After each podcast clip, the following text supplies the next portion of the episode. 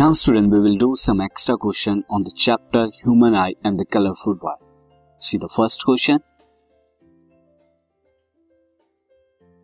The far point of a myopic eye is 80 centimeter in front of the eye.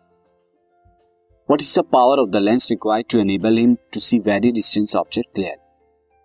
सिर्फ़ myopic eye है जिसका far point 80 centimetre है front eye से तो normal से क्या है अलग है अब हमें यहाँ पे लेंस लगाना है करेक्शन करने के लिए तो उस लेंस की यहाँ पर पावर क्या होगी हमें बताना है see distance of far point x ले लेते हैं eighty centimetre power P F is equal to वो माइनस ऑफ़ एक्स हो जाएगा, यानी कि फार पॉइंट के बराबर and F is equal to minus eighty हुआ।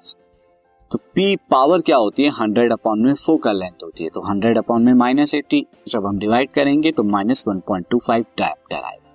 एंड पावर नेगेटिव में आ रही है there for the lens is concave ये लेंस कैसा है? कॉन्केव है क्योंकि उसकी पावर नेगेटिव होती है।